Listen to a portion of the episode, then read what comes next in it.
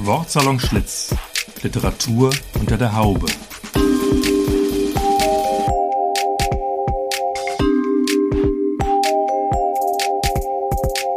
Ein Podcast über Literatur, Buch, Stadt und Szene aus dem ehemaligen Frisiersalon Schlitz in Frankfurt.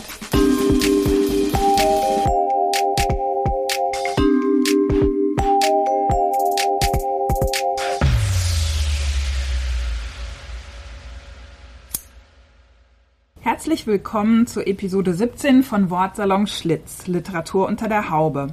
Ein Podcast über Literatur, Stadt und Szene, über Worte, Orte und Bücher aus dem ehemaligen Frisiersalon Schlitz in Frankfurt-Rödelheim mit Silke Hartmann und Dirk Hülstrunk. Heute aber an einem ganz anderen Ort. Heute haben wir einen Ausflug in den Hintertaunus gemacht, nicht nur um den schönen Herbstwald zu sehen, sondern um hier eine ganz besonders verortete Literatur und einen besonders verorteten Autor zu treffen.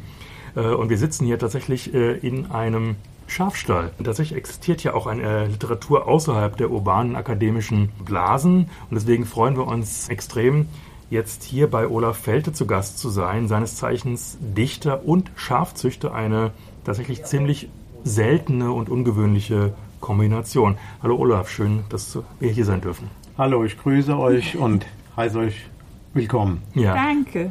Wo genau sind wir eigentlich hier? Wir sind äh, am östlichen Gemarkungsrand der Gemeinde Wehrheim im Hochtaunuskreis. Wir sind hier in der Gemarkung Bitzenbachtal. Im Volksmund heißt das Pissemoch, nahe eines der größten Munitionslager in, in Deutschland. Wir sind auch tatsächlich umgeben von Schafen. Nebenan ist ein Stall, da sind Jungschafe. Am rechten Rand unseres Tisches ist, äh, oder des Stalls ist noch eine Wiese. Da sind auch Schafe. Olaf Felter, Dichter und Schafzüchter. Olaf Felte ist gelernter Verlagskaufmann und hat Germanistik, Philosophie, Theater und Filmwissenschaften an der Universität in Frankfurt studiert. Er arbeitet als Journalist, als Essayist und ist Leiter einer Theatergruppe. Es gab seit 1993 äh, circa 18 Buchpublikationen von ihm, die Mehrzahl davon Lyrik, aber auch historische Erzählungen, unter anderem über Eduard Mörike und Wilhelm Rabe. Und mit den Titeln seiner Gedichtbände nimmt Olaf Felte auch schon eine eindeutige Verortung vor, denn diese Gedichtbände heißen etwa niedriger Ackergang, ein Kragen aus Erde, Landmarken mit der Axt, Schindecke-raue Gärten und unterm Feldberg. Und die aktuelle Lyrikpublikation Schmales Licht ist 2020 bei Stadtlichter Presse erschienen.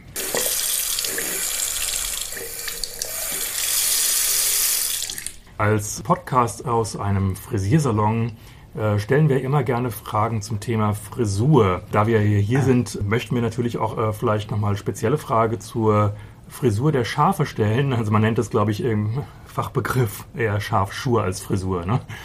Genau, das ist eine Schuhe und die wird bei uns mittlerweile Anfang Mai durchgeführt. Einmal im Jahr werden die Merino-Schafe geschoren und äh, ich weiß, früher da hatten wir noch bis zu 100 Schafen. Da haben wir oft äh, vor der Lammung geschoren. Das war dann tatsächlich in den Wintermonaten äh, Januar, spätestens Februar. Das waren natürlich andere Umstände, weil es draußen kälter war und äh, die Schafe eigentlich äh, dann schwanger waren, sage ich mal. Aber der traditionelle Schurmonat ist der Mai. Was macht ihr eigentlich mit der Schurwolle, die dabei rauskommt?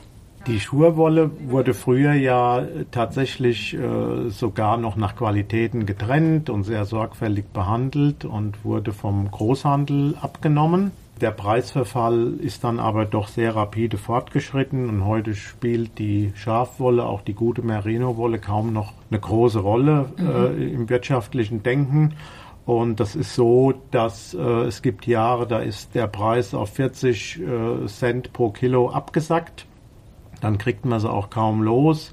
Es gab mal ein gutes Jahr, das ist, denke ich, jetzt ungefähr fünf, sechs Jahre mal her, da, da war der Preis mal bei einem Euro. Äh, wir haben einen Teil unserer Schafwolle jetzt äh, als Dämmmaterial mhm. benutzt, äh, mhm. was sich gut machen lässt beim Dachausbau und so. Und so findet das auch eine sinnvolle Verwendung dann wieder. Aber es ist wirklich jammerschade, dass dieser wunderbare Rohstoff mhm. so äh, auf dem Weltmarkt so wenig Bedeutung hat. Mhm. Äh, wir hören jetzt ein Gedicht oder zwei zur Schafschuhe. Aus äh, welchem Band? Das ist der Band mit der Axt. Dort sind zwei Gedichte zur Schuhe, die auch im Band direkt nacheinander kommen. Über die Scherbank. Mit den Wollen werden Gedanken geschoren, eine schöne Idee.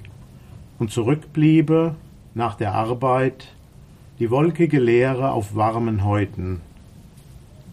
Und zum Abend hin stiege man über die Scherbank bis hinauf und das Gebälk zum summenden Wespennest die ewige Schuhe. Vor einer Woche haben wir Schafe geschoren, ein jedes mit seiner Nummer bemalt, geküsst und mit besten Wünschen in ein neues Jahr entlassen. Und die Pritsche gesegnet mitsamt Scherer und Elektromotor, dem ausrangierten Autoreifen, auf dem die Tiere sitzen und sich nicht wohlfühlen und wehrlos sind. Let me be your shelter, shelter from the endless night, singt Maria McKee irgendwo in Amerika, wie die kleinen Gassen in unser Leben fahren, einen Rhythmus vorgeben, nicht mehr aufhören. Vor einem Jahr haben wir Schafe geschoren, jede Nummer mit einem Kuss gesegnet. Let me be your shelter, shelter from the storm outside. Wie müssen wir uns denn so einen typischen Tag von dir hier vorstellen? Wie sieht dein Alltag aus? Also wenn ich an den Tag denke, an dem ich dann auch im, im Stall äh, zu tun habe, dann ist es so, dass ich morgens früh aufstehe und nach einem sehr kargen Frühstück hier hinten hinfahre und die Schafe, die im Stall sind, äh, füttere und dann natürlich gucke, ob alles äh, in Ordnung ist. Wenn Lammzeit ist, dann äh, ist die Arbeit durchaus schwieriger und mehr weil wir da natürlich immer dabei sein wollen, wenn die Schafe lammen. Aber jetzt im Herbst, äh, die große Herde ist draußen, Tag und Nacht, äh, die Futterverhältnisse sind sehr gut. Und so ist es so, dass ich dann also zur Mittagsstunde wieder zu Hause bin und dann kann ich äh, eigentlich dem eigentlichen Brotberuf des Zeitungsschreibens nachgehen, denn ich habe ja auch immer so meine Themen, die ich anbiete und recherchiere und dann schreibe ich oft am Nachmittag äh, meine Texte und der Abend äh, gehört dann der Musik, der Literatur, all diesen schönen Sachen. Und die Gedichte, wann werden die geschrieben? Also die Mehrzahl meiner Gedichte habe ich eigentlich in den späten Abendstunden geschrieben. Das ist eine Tätigkeit, die meistens, äh, wenn es ruhig wird, rundherum stattfindet. Und klar mache ich mir auch manchmal tagsüber Notizen oder wenn so ein toller Gedanke durchs Hirn schießt, ich mir mal was aufschreibe, bestimmte Begriffe. Aber ich glaube, äh, der Tag dient wirklich mehr dazu, das alles einzuspeichern. Und dann, ich habe natürlich auch kein festes Arbeitspensum, dass ich jetzt sage, oh, äh, jetzt heute Abend muss ich dieses und jenes äh, schreiben, sondern ich lasse das spontan geschehen. Das ist so meine Art und das äh, funktioniert auch ganz gut. Wenn ich wirklich an der Prosa sitze, dann ist es was anderes. Da muss ich zusehen, dass ich wirklich geordnete Verhältnisse habe. Mhm. Ja, wir kommen gleich nochmal zu deinen Texten selbst, aber was mich natürlich auch interessiert, du hast ja in Frankfurt Germanistik und Philosophie äh, studiert, ja. bist aber in Wehrheim äh, aufgewachsen und auch hier wohnen geblieben, während des Studiums, hast du erzählt. Mm, ja. Hat dich das nie in die Stadt gezogen dann? Nee. Also das war ja so, dass ich hier immer mitgeholfen habe in der Landwirtschaft. Mhm. Mein Studium hat sich auch deshalb so hinausgezogen. okay. Weil äh, die Arbeit hier in der Landwirtschaft war früher ja mehr. Wir hatten Äcker noch, die wir selbst gebaut haben und so. Ähm, und ich hatte nie den Drang, der Stadt zu wohnen. Und Frankfurt ist ja nah. Ich konnte da immer ganz gut hinkommen. Und äh, klar habe ich auch Bekannte in der Stadt und war auch eigentlich ganz gut angedockt beim Literaturbüro. Das war wie so eine zweite literarische Heimat mit Harry Oberländer und Werner Söllner damals. Der erste Verleger, der Axel Dielmann, sitzt ja dort.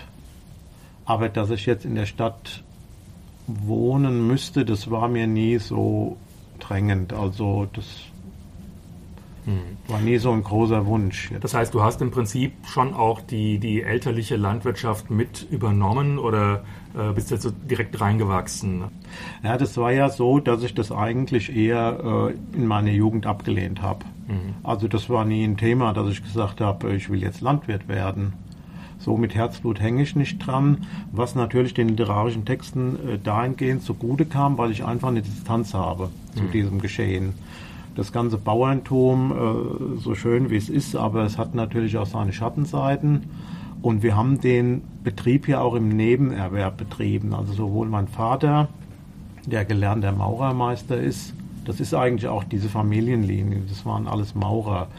Und der ist einem Beruf nachgegangen und mein Bruder äh, arbeitet beim Hessischen Rundfunk und ich habe einen anderen Berufsweg eingeschlagen.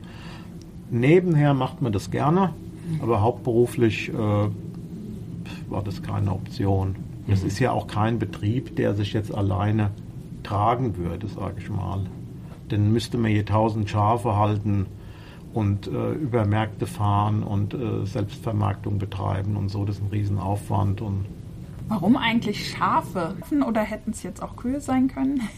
Also wir hatten am Anfang hatten wir äh, Milchvieh, also Kühe, Rotbund. Und mein Vater war ja immer so ein passionierter Züchter und er hat damals schon Rotbundzucht gemacht. Und dann wurde das aber mit der Milcherzeugung wir hatten 15 Kühe in der Hochzeit und das wurde unrentabel. Dann hieß es, ihr müsst einen Kühl, äh, Kühlraum bauen und solche Geschichten. Und dann haben wir gesagt, nee, das geht so nicht weiter, das können wir nicht stemmen. Und dann kam 1980 die Schafe. Und das war völliges Neuland für uns. Das war auch äh, aus einer alten nassauischen Zucht, waren das äh, Jährlinge. Und wir haben ja bis heute eine Merino-Landschaftszucht. Da musste jeder reinwachsen. Wir hatten Gott sei Dank äh, in Pfaffen-Wiesbach drüben einen alten Gemeindeschäfer, den Herr Simon, der uns begleitet hat. Aber die Schafe, das habe ich dann gemerkt, ist einfach eine interessante Geschichte auch. Es hat einen interessanten historischen Hintergrund. Diese Merino-Schafe, die ja ursprünglich überhaupt nicht aus äh, Deutschland oder aus Nordeuropa stammen, das war dann noch so ein Aspekt, aber man gewinnt diese Tiere ja auch lieb. Wir haben ja immer auf schöne Wollen gezüchtet und, und äh, die Tiere sollten alle gesund sein. Und man, man geht ja, wir sind ja früher viel auch auf Schauen gegangen, auf Prämierungen, mit den Böcken bis nach Bayern zu Auktionen gefahren. Das, das ist ja immer auch so ein kleiner Thrill, sag ich mal, wenn man mhm. dann da mit seinem Vieh hinkommt und die übermächtigen äh, Bayern und Baden-Württemberger äh, dann sich gegenüber sieht. Die Landschaft, in der du hier bist oder die Natur, wie wichtig ist das für dich? Hat eine große Bedeutung. Diese, diese Landschaft hier, diese Mittelgebirgslandschaft, die zum Teil ja auch sehr rau sein kann. Wir haben heute einen schönen Tag, das ist ja nicht immer so. Die Alten haben immer gesagt, wenn man hier hinten im Pissemoch ist, dann äh, da ist es ein Winterrock kälter. Mhm im, Gegenzug, im mhm. Gegensatz zu Wehrheim. Ich fand die Landschaft immer interessant, weil das hier ist ja so Grenzgebiet im Grunde genommen. Ne? Ihr seid ja auch von Frankfurt rübergekommen, habt den Limes gekreuzt sozusagen mhm. bei der Saalburg. Und das hier war ja eher so dieser unzivilisierte Bereich hier unten. Das hat mich eigentlich immer interessiert, weil das geschichtliche Moment für mich eine große Rolle gespielt hat. Also von Anfang an eigentlich. Und die Landschaft finde ich sehr abwechslungsreich mit ihren Wäldern und Höhen und Bachläufen und so weiter. Und sie verändert sich ja auch ständig. Ne? Das ist dann so wie, wie selbstverständlich in die Gedichte mit eingeflossen. Ja.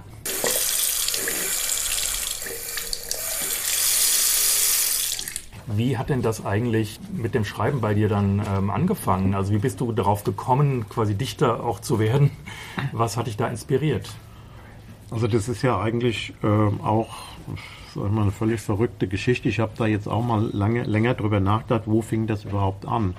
Und dann war es ja so, ich erzähle das hier auch zum ersten Mal, äh, als, als Schul, Bub sozusagen habe ich äh, Heftchenromane doch sehr verschlungen, also von äh, Jerry Cotton bis hin zu irgendwelchen Grusel- und Abenteuersachen und habe versucht, das nachzubilden. Habe also kleine Formate gehabt und mit Handschrift gefüllt eigene äh, Detektivgeschichten. Mhm. Also da, da fing so das Schreiben an weil das Lesen war eigentlich für mich von Anfang an ein großes Thema. Ich habe mich durch den Bücherschrank von meinem Vater gelesen und wie das so ist. Und ganz bewusst die Gedichte zu formen, da habe ich dann, glaube ich, so angefangen, ah ja, so um die, um das Jahr, um das Lebensjahr 20 herum vielleicht ein bisschen früher, weil wir hatten einen Freundeskreis hier in Wehrheim, der sich sehr beschäftigt hat mit Kunst, sage ich mal. Da waren Leute bei, haben die Comics gezeichnet und Leute, die haben geschrieben und Leute, die haben Musik gemacht. War ein fester Kreis von Gleichaltrigen und da haben wir uns gegenseitig immer so ein bisschen angespornt. Und wir haben hier in Wehrheim auch früh Lesungen gemacht mit fünf, sechs Leuten aus dem Ort, haben hier im Schwimmbad gelesen oder im Kaffeehaus und jeder hat so seine Sachen gebracht und dann war das früh schon ein Thema. Mhm. Und äh, die frühen Einflüsse beim, beim Lesen? Also du hast jetzt schon ein paar Sachen genannt, ähm, ja. aber abgesehen jetzt von, von Heftchen, Romanen, also wenn man deine Sachen liest, hat man ja schon ein bisschen den Eindruck, dass da verschiedene Dinge eingeflossen sind. Auch, ähm, ich glaube, du hast es mal irgendwann an einer anderen Stelle erwähnt, auch die Beat Poetry hat, glaube ich, einen Einfluss gehabt auf dich, oder? Ja, die hat einen frühen Einfluss gehabt, weil für uns waren ja äh, die Bücher von Maro, das waren ja so kleine Bibeln. Mhm. Und äh, da sind ja dann auch die Beats damals erschienen. Heute erscheinen sie ja oft bei äh, Stadtlichterpresse zum Beispiel. Und es gab da einen Sammelband, Terpentin on the Rocks, der wurde, glaube ich, von Karl Weisner herausgegeben. Und da waren so amerikanische Underground-Leute drin. Und das fand ich sehr spannend, weil das so auch äh, von der Form her abweicht, vom klassischen weil der Ton sehr frech ist, aber auch sehr ehrlich. Das hat stark beeinflusst. Man hat äh, Kerouac gelesen, man hat äh, Ginsberg gelesen und äh, sich durchgearbeitet durch, durch, die, äh, durch die amerikanische Beat Poetry, die damals natürlich auch schon wieder, ich will nicht sagen veraltet war, aber das war ja eher ein Thema in den 50er, 60er Jahren. Mhm. Da waren wir ja schon drüber hinweg. Natürlich haben wir auch Fauser gelesen und äh, mhm junge deutsche mhm. Lyriker. Wie, wie, hast du das zusammengebracht? Die Beat Poetry, da geht es ja, ich meine, das ist eigentlich vor allem auch eine junge urbane Clique, würde ich mal sagen, ja, überwiegend, ja. die sich aber auch sehr stark über das Reisen definiert hat. Mhm. Ähm, mhm. Wie, hast du, wie hast du das dann hier mit äh, der Verortung lokal zusammengebracht? Ähm, oder war das dann eher so der Versuch des Ausbruchs auch ein bisschen hier aus dieser ähm, Tradition? Ja, Ausbruch ist gut, weil das war natürlich so, dass ich dann schon äh, mit, mit der Lyrik zumindest raus wollte oder ein Gegen, Gegengewicht setzen. Mein allererster Gedichtmann, der, der aller, aller, allererste, der ist tatsächlich noch stark von Amerikanismen geprägt. Wenn man das heute liest, würde man das äh, jemand anders wahrscheinlich zuordnen.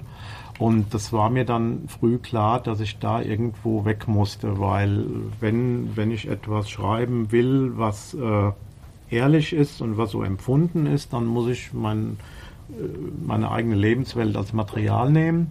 Was ich aber, glaube ich, mitgenommen habe von den Beats, den, den anderen ähnlich jungen, dynamischen, das war wohl der Drive und die Form und sagen wir mal, das also im, im Bauen des Gedichts, dass man dort dann Möglichkeiten hat, Free Flow und sol solche Sachen. Was bei dir natürlich auch noch sehr auffällt, ist natürlich, äh, dass du sehr viel so Alltagsbeobachtungen eigentlich drin mhm. hast. Ähm, teilweise sehr, sehr nüchtern, sehr sachlich. Mhm. Auch, auch Dinge, die vielleicht ein bisschen kontrastieren. Äh, ich würde die Sprache heute fast als ein bisschen reduziert und karg irgendwie. Ich weiß nicht, ob das so der richtige Begriff ja, dafür ja. ist, ob du damit was anfangen kannst. Also karg jetzt nicht im negativen Sinne, mhm. sondern einfach ähm, im Gegensatz jetzt zu ähm, sehr ausgefeilt, barock irgendwie überbordend. Ähm, also da kamen kam ja dann irgendwie scheinbar noch andere Einflüsse außer den Beats irgendwie dazu, oder? Ja, das stimmt. Das ist ja oft so ein Merkmal, dass das schon sehr reduziert ist und verdichtet. Sind ja auch kurze Gedichte in der Regel. Ähm, ich habe dann irgendwann so Leute wie Huchel und so entdeckt. Und da haben mir ja oft die, die kargen Sachen am meisten gefallen. so Bobrowski dann gelesen und äh, Kirsten und so. Das war nochmal eine Schiene, die wirklich sehr inspiriert hat. Ich fand es aber immer reizvoll, dann auch mal Mundartliches ins Gedicht zu bringen. Ich habe ja auch einen Band, wo viele Gedichte zu Gemarkungen drin sind, also damit auch zu spielen mit äh, dem, was ich hier so an Material auf sprachliche Art einfach aber das heißt, äh, die Sprache für äh, Natur und Landschaft ist schon eine andere, äh, die man benutzt. Ja, ja, ja, würde ich schon so sagen. Also ähm, wenn wir hier am Arbeiten sind äh, und dann ist es oft eine sehr reduzierte Kommunikation. Mhm. Und das spiegelt sich aber dann in den Texten auch ja. ein Stückchen wieder. Ja, ja, ja, ja, also okay. das ist oft mhm. so, so ein, zwei Wort Kommunikation und äh, von meinem Großvater her, der, der kannte dann noch Begriffe so mundartlicher Art für Handwerksdinge und die jetzt schon auch im Verschwinden begriffen sind. Und das fand ich immer spannend. Ja, das, Sagst das, du uns mal einen so einen Begriff? Ja, einmal, ich habe, äh, der Großvater hat immer vom Makloff gesprochen. Und der Makloff, ähm, das ist der Eichelheer. Mhm. Und das ist etwas, was ja heute kaum noch jemand sagt. Es gibt äh, auch in anderen Gegenden durchaus ähnliche mundartliche Bezeichnungen für ein Eichelheer, aber das ist mir immer zum Beispiel auch im Begriff geblieben, dass man das mal verwenden kann. Und du hast das auch verwendet in ja, einem, ja, in einem ja, Gedicht, das heißt auch Eichelheer, da habe ich das äh, mit eingebaut. Und mein okay. Vater hat hier letzten Begriff geprägt, äh, Klehm.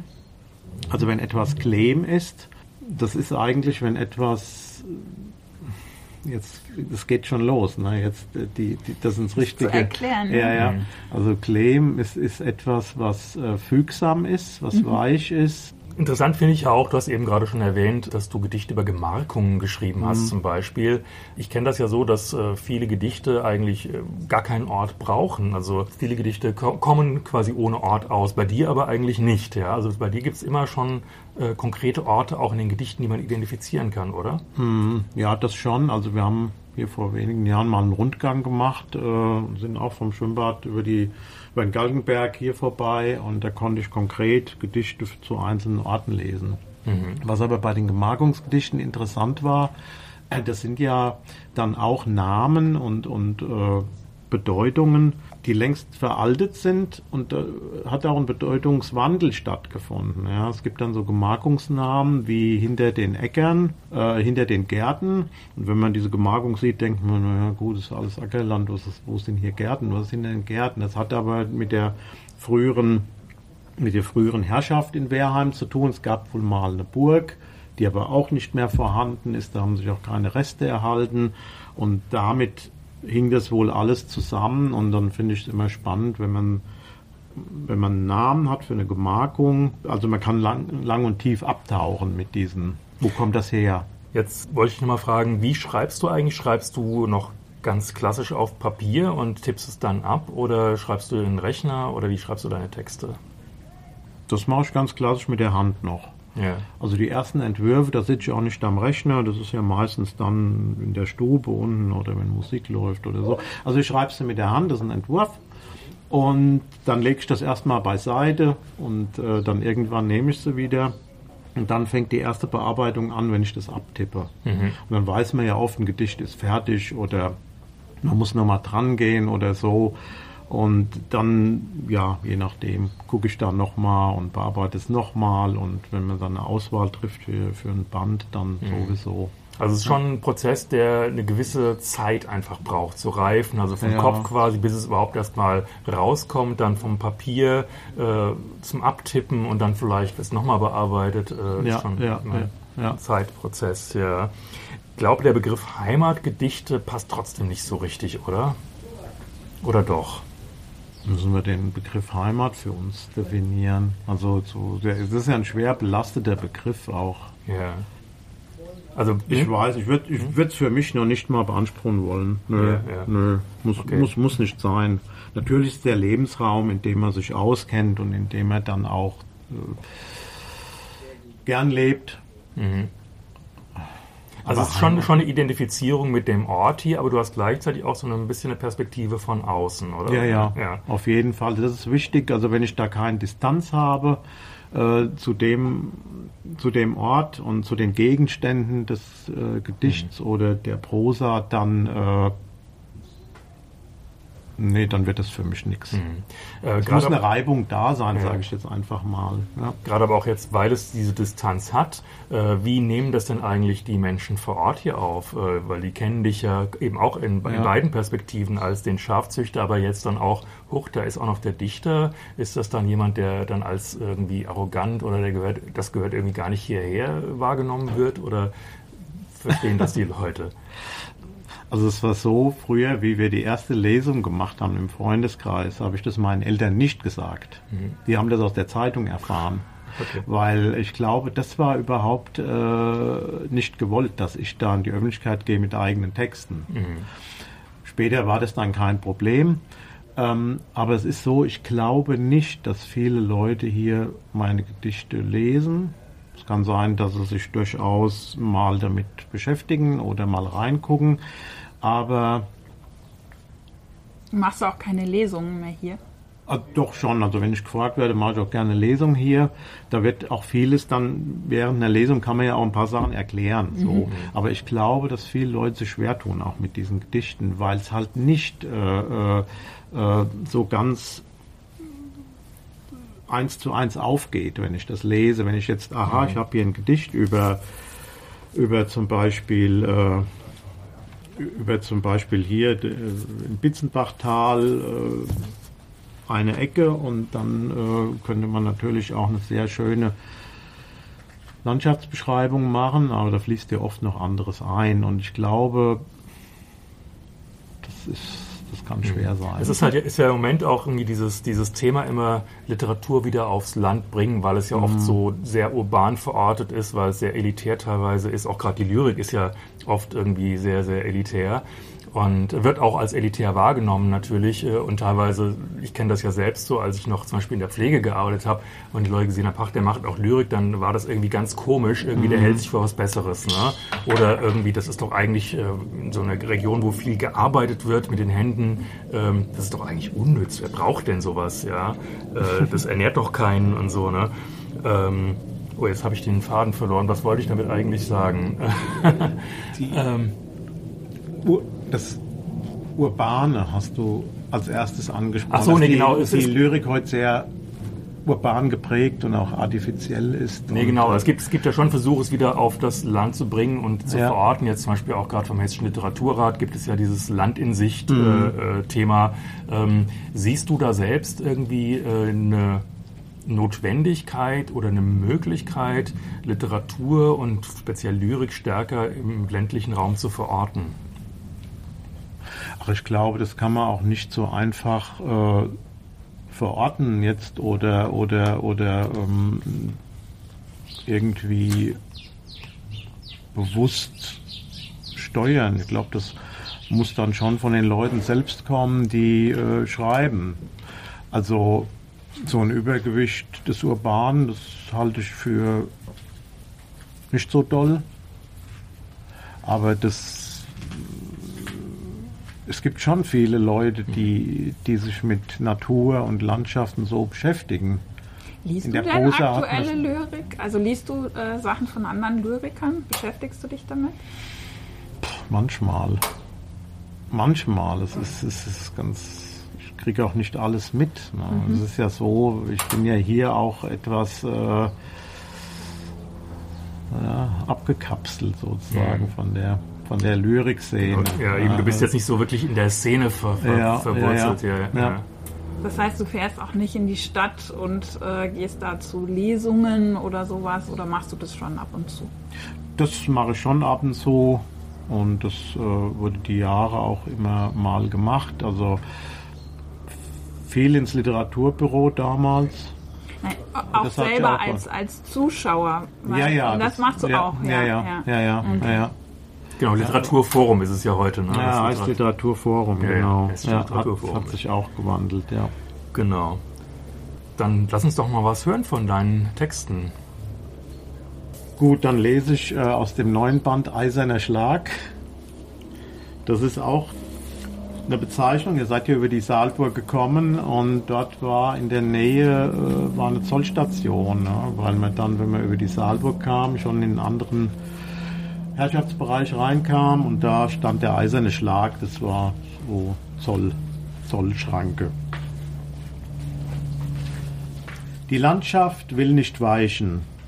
Einmal sah ich Landkarten, alter Männer Griffel, Einkerbungen, auf Passhöhe schwer ein Hieb, tief im Wald der eiserne Schlag. Da muss einer zurückblättern vor Vater und Ältervater, abklappern den Generationenkasten, umdrehen Wort für Wort in vertrauter Landschaft. Das heißt heimisch, das beschäftigt sich gleich mit unseren Gesprächsthemen. Okay. Nie zu Hause, in jenem Bauerngeviert, wo Stolz, Niedertracht, nach Jahren im Züchterglück, Merino-Glanz, Himmel, der nicht wiederkehrt. Gelebt im Fleiß, der Liebe ehrfürchtiger Geduld, wie ein Fremder inmitten der Wiesen und Winter. Im Schreiben. Also könntest du weitermachen mit deinem Schreiben und leichtem Rotwein, noch einmal denken an Köln, den Blues, die herzlich kalten Tage im Reuterland. Es durchmischt sich sowieso im Schädel all jenes Gelebte. Also weiter im Text, der schnell ausfließt, hinter Hecken, sich wegduckt bei jedem schnellen Wort, einer Kaskade aus Welt. Fort, fort, frohlocken die Sänger hinter ihren Mikrofonen, weil die Waldungen so dunkel, unwegsam der nächtliche Stall.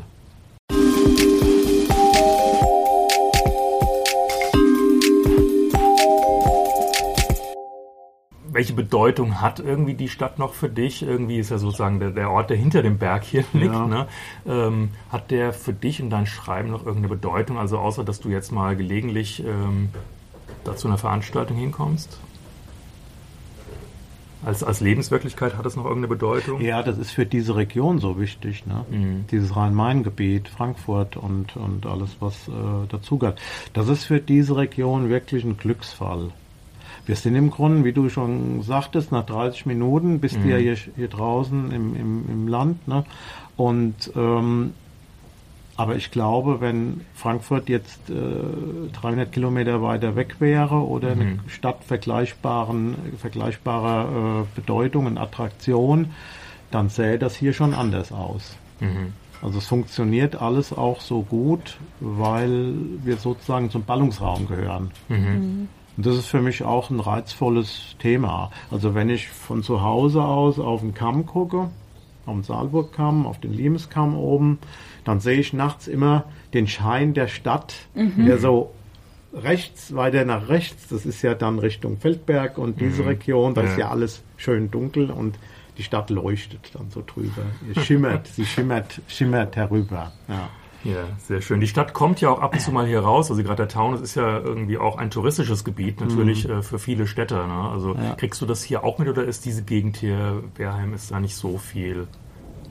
Doch, das ist eigentlich gut frequentiert, weil ähm, das hierhin ist auch so eine Wanderstrecke und Radfahrstrecke und gerade äh, zu Anfang der Corona-Zeit, ähm, wo Reisen nicht erlaubt war und wo auch ähm, diese Beschränkungen waren, mhm. das war wirklich hier ähm, ganz stark frequentiert von mhm. Ausflüglern.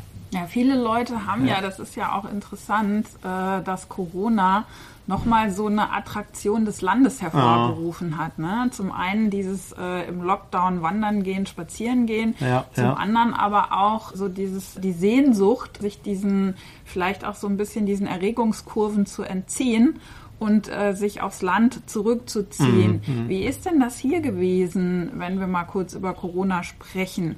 Hast du diese Erregungskurven, die das Ganze in der Stadt ja sehr stark geschlagen hat mhm. mit Lockdowns und allem, hast du die hier auch so nachvollzogen oder ist der Rhythmus hier einfach ein eigener, der sich so ein bisschen abkoppeln lässt? Von, von so etwas? Ja, also ganz persönlich war es so, ich äh, arbeite ja eh von zu Hause aus, das war dann fast unproblematisch und äh, aber der Rhythmus ist hier schon ein anderer. Also im, im Dorf habe ich schon eine Unruhe gespürt, das ist ganz klar, aber nicht so eine Erregung, weil man halt immer die Möglichkeit auch hatte, man ist schnell draußen. Ne? Also man mhm. ist nicht eingekastelt jetzt in seiner Wohnung oder in seinem Viertel oder so. Man hat doch die Möglichkeit, schnell an die Luft zu kommen. Aber natürlich hat man das hier auch alles gemerkt, ja. Nimmst du denn sonst an so, an so Diskursen teil über Social Media oder so? Oder ist das was, was äh, einfach gar keine Rolle in deinem Alltag, in deinem Leben spielt? Also ich glaube eher wenig, ja. Also würde ich schon sagen. Es gibt natürlich immer noch Leute, mit denen man sich austauscht, mit denen man auch so im Gespräch ist. Aber das läuft ja eher auf so einer freundschaftlichen, kollegialen Basis. Und jetzt in großen Gruppen unterwegs sein. Nee, ich hätte, hätte mich damals vielleicht ähm, zu dieser Literaturbüro-Forumszeit hätte es die Möglichkeit gegeben, dass ich mich mhm. stärker einklinke, ne? mhm. auch mehr äh, Netzwerkarbeit betreibe. Geht das denn gut oder wie verortet man sich da dann als Autor? Dann bist du auch so ein bisschen ein Einzel Einzelkämpfer oder stehst du für dich? Ja, thematisch stehe ich glaube ich schon so äh, für mich. Das ist schon eine ganz eigene äh, Sparte. Es klappt natürlich deshalb, weil mir meine Verleger die Treue halten. Mhm. Das ist schon ganz gut. Und über die komme ich ja manchmal auch dann äh, so nochmal ins Gespräch und in, in den Kreis mit, äh, wenn wir Lesungen haben und so, da sind wir ja dann auch äh, breiter aufgestellt. Ich habe also vor vielleicht zehn Jahren noch mehr drunter gelitten. Aber ich hätte auch mehr dafür tun können. Das mhm. muss ich mir natürlich auch an die Backe heften. Ja, das ist klar. Ähm, aber damals habe ich gedacht, Mensch, äh, muss mehr mit dazugehören, weil sich mehr Möglichkeiten dann auch öffnen. Aber ich bin trotzdem dankbar, wie es gelaufen mhm. ist. Ne? Ich war ja, dann hat ja ein Grumau-Stipendium und und solche Sachen, das, das, sind natürlich dann Highlights. Das wollte ich jetzt gerade fragen, ja. irgendwie Stipendien und Lesereisen mhm. oder sowas, also das hast du tatsächlich dann auch schon, äh, zwar nicht viel, aber du hast einige Sachen dann auch mitgenommen, was ging, ne? Ja, das Kumau-Stipendium äh, auf Anregung damals vom, vom Harry und vom Werner das war toll. Ne? Mhm. Da zehre ich ja heute noch davon. Aber ich hätte gern mehr Stipendien gemacht, das gebe ja. ich zu. Auch jetzt dieses Stipendium, was läuft, äh, raus in, in die, nach Hessen, in die hessischen ja, genau. Du hättest, du hättest zum Beispiel mal in einen anderen Ort gehen können. Ja, das, ne? das finde ich spannend. Ja. ja. Das hätte mich sehr interessiert. Ja. Also ich habe auch keine Angst davor, wenn es dann heißt, Sie müssen sich jetzt mit diesem Ort und dieser Gegend literarisch beschäftigen und liefern uns dazu was ab.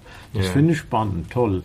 Das hätte ich gern gemacht. Mhm. Und das scheitert aber einfach an der Zeit, weil du hier vor, äh, vor Ort sein musst wegen der Schafe, oder? Mhm, das ging eigentlich noch. Ja. Ich glaube, das ließe sich arrangieren, aber die Spielräume werden enger äh, weil mein Vater natürlich mhm. hochbetagt ist. Vorher war es eine familiäre Sache zum Teil und ich habe mich auch durchaus beworben. Mhm. Also ich habe immer mal wieder mich beworben, aber naja, hat dann hat ja nicht so geklappt. Ja, hast du dann schon auch das Gefühl, dass deine Sachen teilweise auch so ein bisschen abgelehnt wurden in so einem eher äh, elitären Literaturbetrieb? Nee, also diesen Eindruck hatte ich nie. Wenn ich äh, mit Lesungen vor Ort war, auch wo dann mehrere Leute gelesen hatten und, und ein Austausch stattgefunden hatten, da habe ich mich eigentlich ganz gut äh, aufgehoben gefühlt. Mhm. Das hat eigentlich, nö, hatte ich nie den Eindruck, dass man. Es ist vielleicht doch noch was anderes, wenn man vorträgt. Na, und wenn hinterher dann Zeit besteht zum Sprechen. Ja. Wenn man die liest, so, äh, das ist, das weiß ich auch nicht, wie die, wie die Leute dann ähm, darauf reagieren, ne, wenn du das Buch hast. Finde ich aber bei Lyrik ohnehin so. Ja. Also ich mhm. finde, Lyrik ist, wenn mir jemand seine Gedichte vorträgt und vorliest, dann habe ich immer, immer mehr Zugang dazu, mhm. als wenn mhm. ich das selber lese ich finde, das macht schon unglaublich viel aus. Ich wollte noch sagen, ich finde es natürlich interessant, dass du, obwohl du so gewissermaßen am Rande von dieser Literaturszene dich bewegst, mit deinen ganz eigenen äh, Thematiken auch, doch einfach kontinuierlich auch publizierst. Also du bist ja eigentlich schon auch präsent. Es kommen doch immer regelmäßig neue Bücher auch von dir raus. Also mhm. gibt es denn da auch eine, eine Entwicklung, also eine thematische oder sprachliche Entwicklung, die du äh, vollzogen hast? Ja, ich glaube schon. Also die, die Herren Verleger stellen das ja fest. Man okay. selbst merkt es ja oft nicht so. Mhm. Und ähm, jetzt bei dem, bei dem schmalen Licht weiß ich, da habe ich mich mehr mit der Acker, äh, Ackerarbeit und diesen nächtlichen schweren Maschinen und sowas beschäftigt. Also eher weg von hier vom Stall und von Schafen und, und mhm. äh, das war thematisch eine andere Sache, weil ich auch den, den Wohnort gewechselt habe. Mhm. Das hat dann einen Eindruck gemacht der Ralf Zülge sagt mir schon, oder der kann das auch begründen, dass die ersten Bände, die bei ihm erschienen sind, äh, für ihn einen anderen Ton hatten. Er sagt sogar, ich wäre milder geworden, was mich mhm. erschreckt hat. ich würde gerne ganz kurz, weil wir ja äh, nur Radio sind und kein Fernsehen, auf die wirklich wunderschöne Gestaltung äh, dieser Bände hinweisen die hier bei Stadtlichter Presse erschienen sind. Das sind Holzschnitte. Ja, die Heike Küster, das ist die Lebensgefährtin vom Ralf Zülge, ähm, die macht Holzschnitte mhm. und da gibt es auch eine schöne äh, Wikipedia-Seite von ihr. Die, die Covers sind Holzschnitten von ihr nachge, nachgestaltet. Die sind wunderschön. Mhm. Und die, die letzten beiden äh, Bücher, das war Unterm Feldberg, ne? Das war das vorletzte und das hier ist und vom, Schmales Licht. vom vergangenen Jahr. Ja, ja. beides erschienen in der Stadtlichter Presse. Mhm.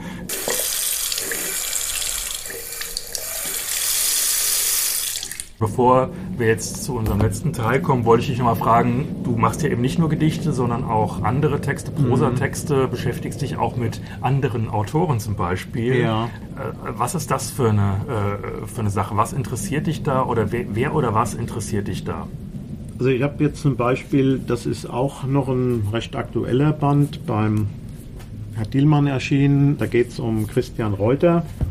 Und Christian Reuter ist ein Dichter, der nach dem 30-jährigen Krieg geschrieben hat. Das ist äh, so am Ende der, der, der Barockzeit irgendwie. Also das ist 17. Jahrhundert, aber der hat, äh, was bis heute ja äh, noch Lektüre ist im Studium, den Schelmowski geschrieben. Schelmowskis Reisebericht, das ist einer der ersten Reiseromane, muss man sagen, aber total auf die Schippe genommen sehr äh, giftig. Also das sieht dann in Indien so aus wie bei ihm daheim in, in, in, in Halle an der Saale. Ne? Also er meint es auch nicht ernst und man weiß auch nicht, ob er nicht äh, die Reise im Wirtshaus verbracht hat, in der Nachbarschaft. Auf jeden Fall beim Christian Reuter hat mich interessiert, man weiß nicht, wann er gestorben ist, man weiß nicht, wo er abgeblieben ist und er kommt aus einer Bauernfamilie und hat studiert in Leipzig. Und das fand ich interessant. Habe mich dann, es gibt auch wissenschaftlich wenig Material, ist auch spät erst äh, Sachen ihm, von ihm entdeckt worden. Er hat unter Pseudonym geschrieben und so. Und dann habe ich gedacht, äh, da muss man einfach mal hinterhergehen, diesem Menschen, und muss mal äh, etwas fabulieren und muss, muss sich mal auf die Pferde begeben, wo der abgeblieben ist und wie das überhaupt aussah da bei denen. Das ist ja dann äh, nahe von Halle, nördliches Kütten. Und ähm, einer der größten Zufälle meines Lebens war, dass ich bekannt wurde mit dem Herr Wolfram Reuter. Der wohnt in Niedereschbach und ist ein Nachkomme dieser Familie. Das war ein reiner Zufall. Ich hatte für die Rundschau einen Zeitungsbericht geschrieben mhm. zum, weiß ich nicht, äh, zum Jubiläum von Christian Reuter. Und da hat er mal drauf geantwortet und kam dann meine E-Mail-Adresse. Und er betreibt dann noch so Familiengeschichte ein bisschen. Dann haben wir Stunden verbracht, diese Familiengeschichte ein bisschen aufzuarbeiten. Mhm. Und ich bin parallel nach Kütten gefahren und habe diesen sehr unernsten Exkursionsbericht verfasst, muss man sagen. Und dann haben wir aber, weil wir gedacht haben, das muss ja aber doch ein bisschen auf feste Füße gestellt werden, haben wir den Band rausgebracht und der ist wirklich aus den äh, Familiendokumenten gemacht.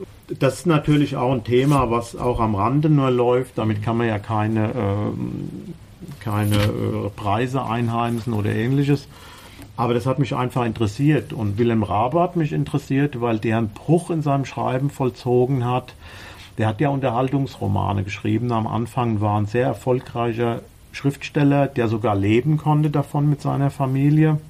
Und der hat irgendwann den Bruch vollzogen, dass er nicht mehr für die Damenwelt und zur Unterhaltung schreiben will. Und das ihm nicht gut bekommen, ähm, wirtschaftlich, und, aber er hat es vollzogen aus einer Ehrlichkeit heraus mhm. Zur Literatur und zu dem, was er macht.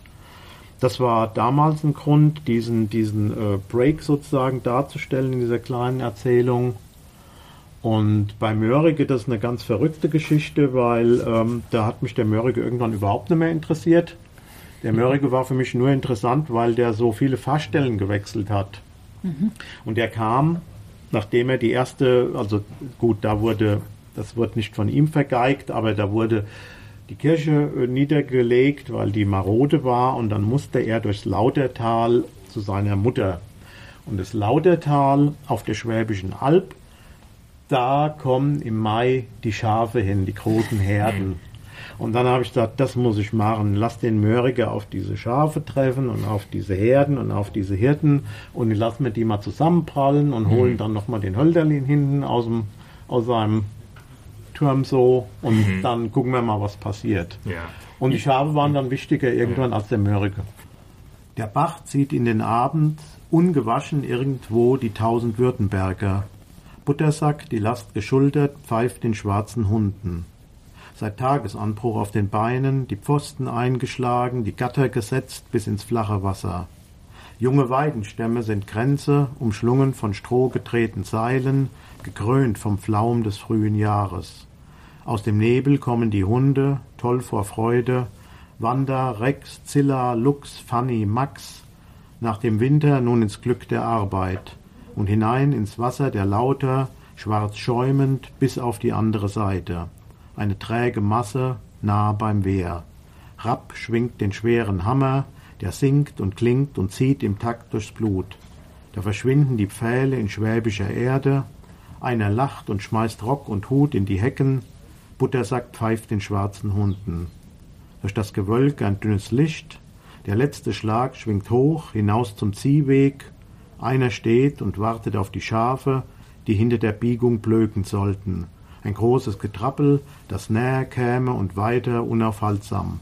Hunderte, bedeckt von weißer Wolle, sich ergießend aus dem schmalen Weg. Die Kommandos der Schäfer. Schon sollte großes Schauspiel sein. Das ist eine Passage aus Neben mir einer, der sich Mörike nennt, eine Erzählung aus dem Jahre 2004. Wie würdest du diese Bücher beschreiben? Was, was sind das? Das sind ja nicht eigentlich Biografien, oder? Ähm, Chroniken, Erzählungen mit historischem Hintergrund, äh, Erfindungen von dir. Was ist es eigentlich?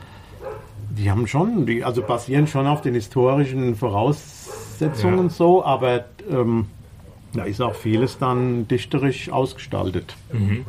Ja, also zu dem Krabbeband habe ich mich eingehend mit dem alten Frankfurt beschäftigt von 1850. Mhm. Und da habe ich auch zugesehen, dass ich da die ähm, Orte und Gegebenheiten dann schon nach historischen Vorbild forme. Mhm. Wie der Krabbe dann durch Frankfurt stolpert und äh, sich zugrunde drängt, das habe ich natürlich aus vollem Dichterherz äh, ausformuliert. Ja, genau. Ja, ja. So, ja.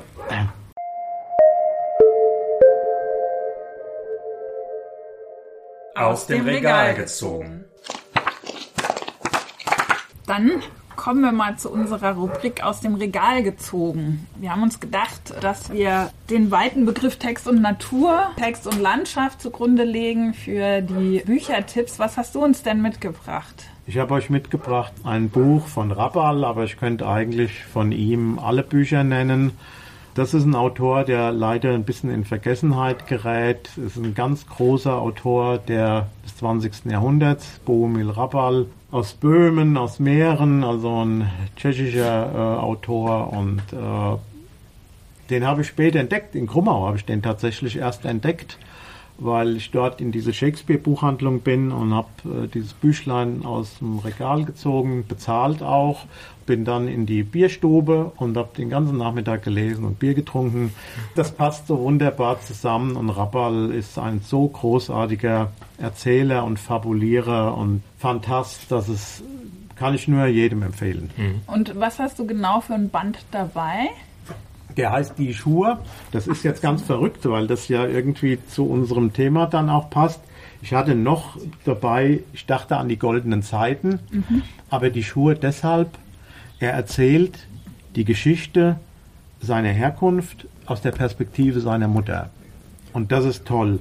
Und ich dachte an die goldenen Zeiten, da beschreibt er seine Anfänge als erfolgreicher Dichter aus der Perspektive seiner Frau. Okay. Und äh, allein diese schönen Wechsel und äh, diese großartige Sprache und er ist ja jemand, der wirklich äh, Sätze schreiben kann, die dann über eine halbe Seite gehen, über eine Seite. Das ist so dem mündlichen Erzählen nachgebildet, dass es eine, eine reine Freude ist, äh, das zu lesen. Rabal ist ja dann auch ein Mensch, der sehr dem Alltag verpflichtet ist und auf dieser Basis im Grunde genommen von ganz alltäglichen Sachen so zu Höhenflügen ansetzt. So, so ein bisschen erinnert mich das manchmal so an, an so fantastische Literatur. So Slapstick-Momente. Er hat großen Humor, aber er hat auch große, große äh, Trauer dann auch und wie schön dieses sich zu so einem Stimmungsbild dann verdichtet. Ja. Welchen Verlag haben wir da?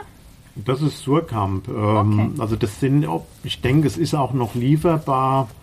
Wird ja viel bei Surkamp damals gemacht von Rabal. Kannst du noch sagen, von wann ungefähr das ist? Also Also die Schuhe, die Schuhe ist erschienen 1976.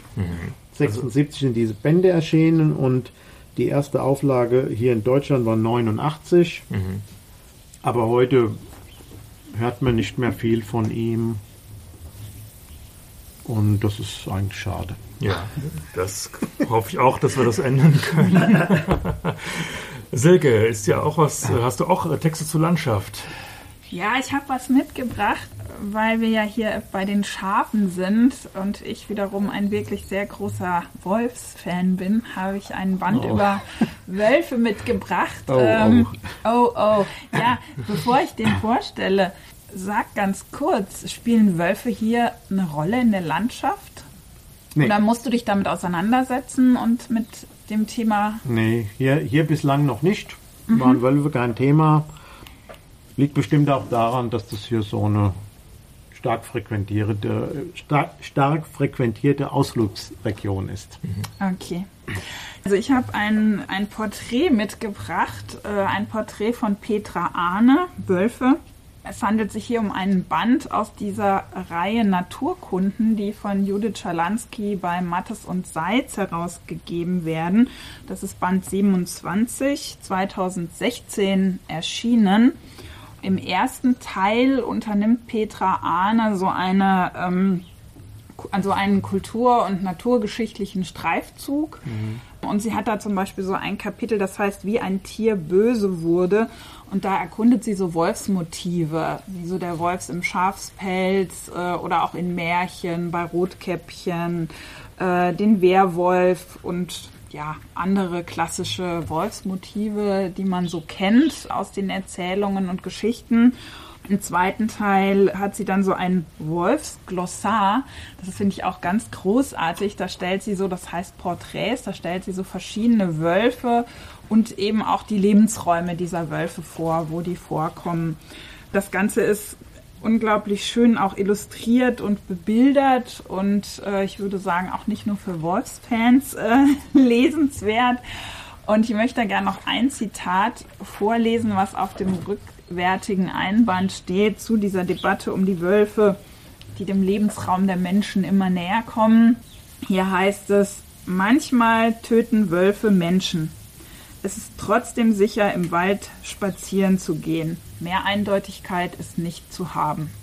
Ich habe ein Buch von Annegret Held mitgebracht, genau, äh, und zwar heißt es Armut ist ein brennend Hemd von 2015. Das ist Teil einer Trilogie, der sogenannten Westerwald-Trilogie oder Scholmerbach-Trilogie nennt sie das auch, wo sie die Geschichte eines fiktiven Dorfes im Westerwald ähm, beschreibt, was aber natürlich durchaus Ähnlichkeiten aufweist mit ihrer eigenen Biografie beziehungsweise ihrem eigenen Dorf. Sie ist, kommt, glaube ich, auch aus dem Westerwald, einem kleinen Dörfchen. Das ist im Prinzip jetzt der mittlere Band davon und hier geht es in erster Linie um die Geschichte des 19. Äh, Jahrhunderts, also dieses Dorf im 19. Jahrhunderts.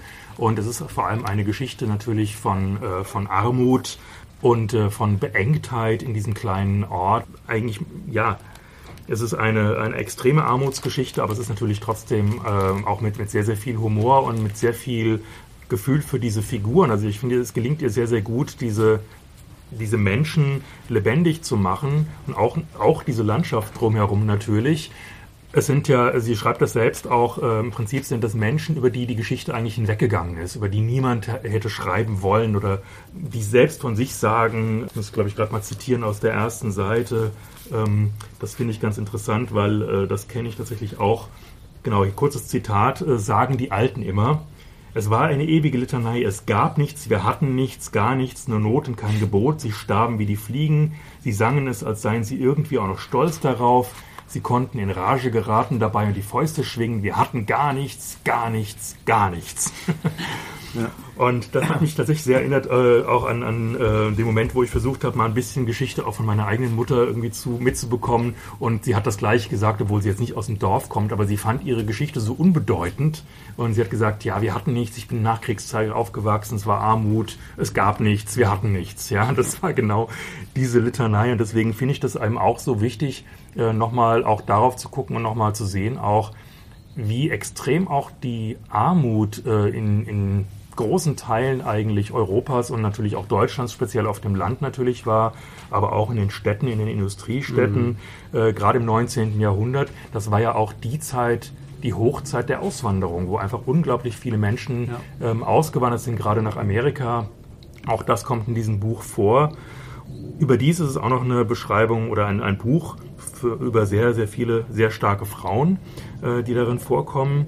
Besonders wird es auch noch durch den Gebrauch des Dialekts, des Westerwälder Dialekts, was man sehr selten in der hohen Literatur hat, sage ich mal.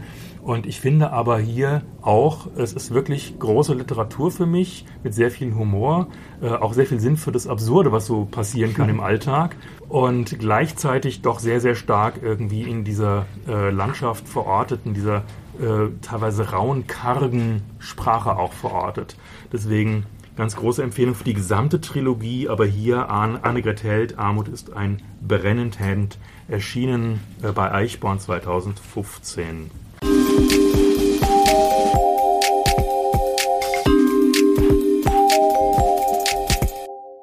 Damit sind wir am Ende unserer heutigen Episode. Es war äh, sehr schön bei dir, lieber Olaf. Wir bedanken uns ganz herzlich, dass wir zu Gast sein durften bei dir und den Schafen. Ich glaube, wir müssen öfter mal Exkursionen betreiben. Das ist einfach toll und interessant, auch mal die Leute in ihren Lebensräumen zu besuchen. Äh, da bekommt man doch einen ganz anderen Zugang, finde ich nochmal. Und auch jetzt einen anderen Zugang zur, zu der Lyrik die du schreibst. Also das ist auf jeden Fall äh, eine große Bereicherung gewesen, hier zu sein.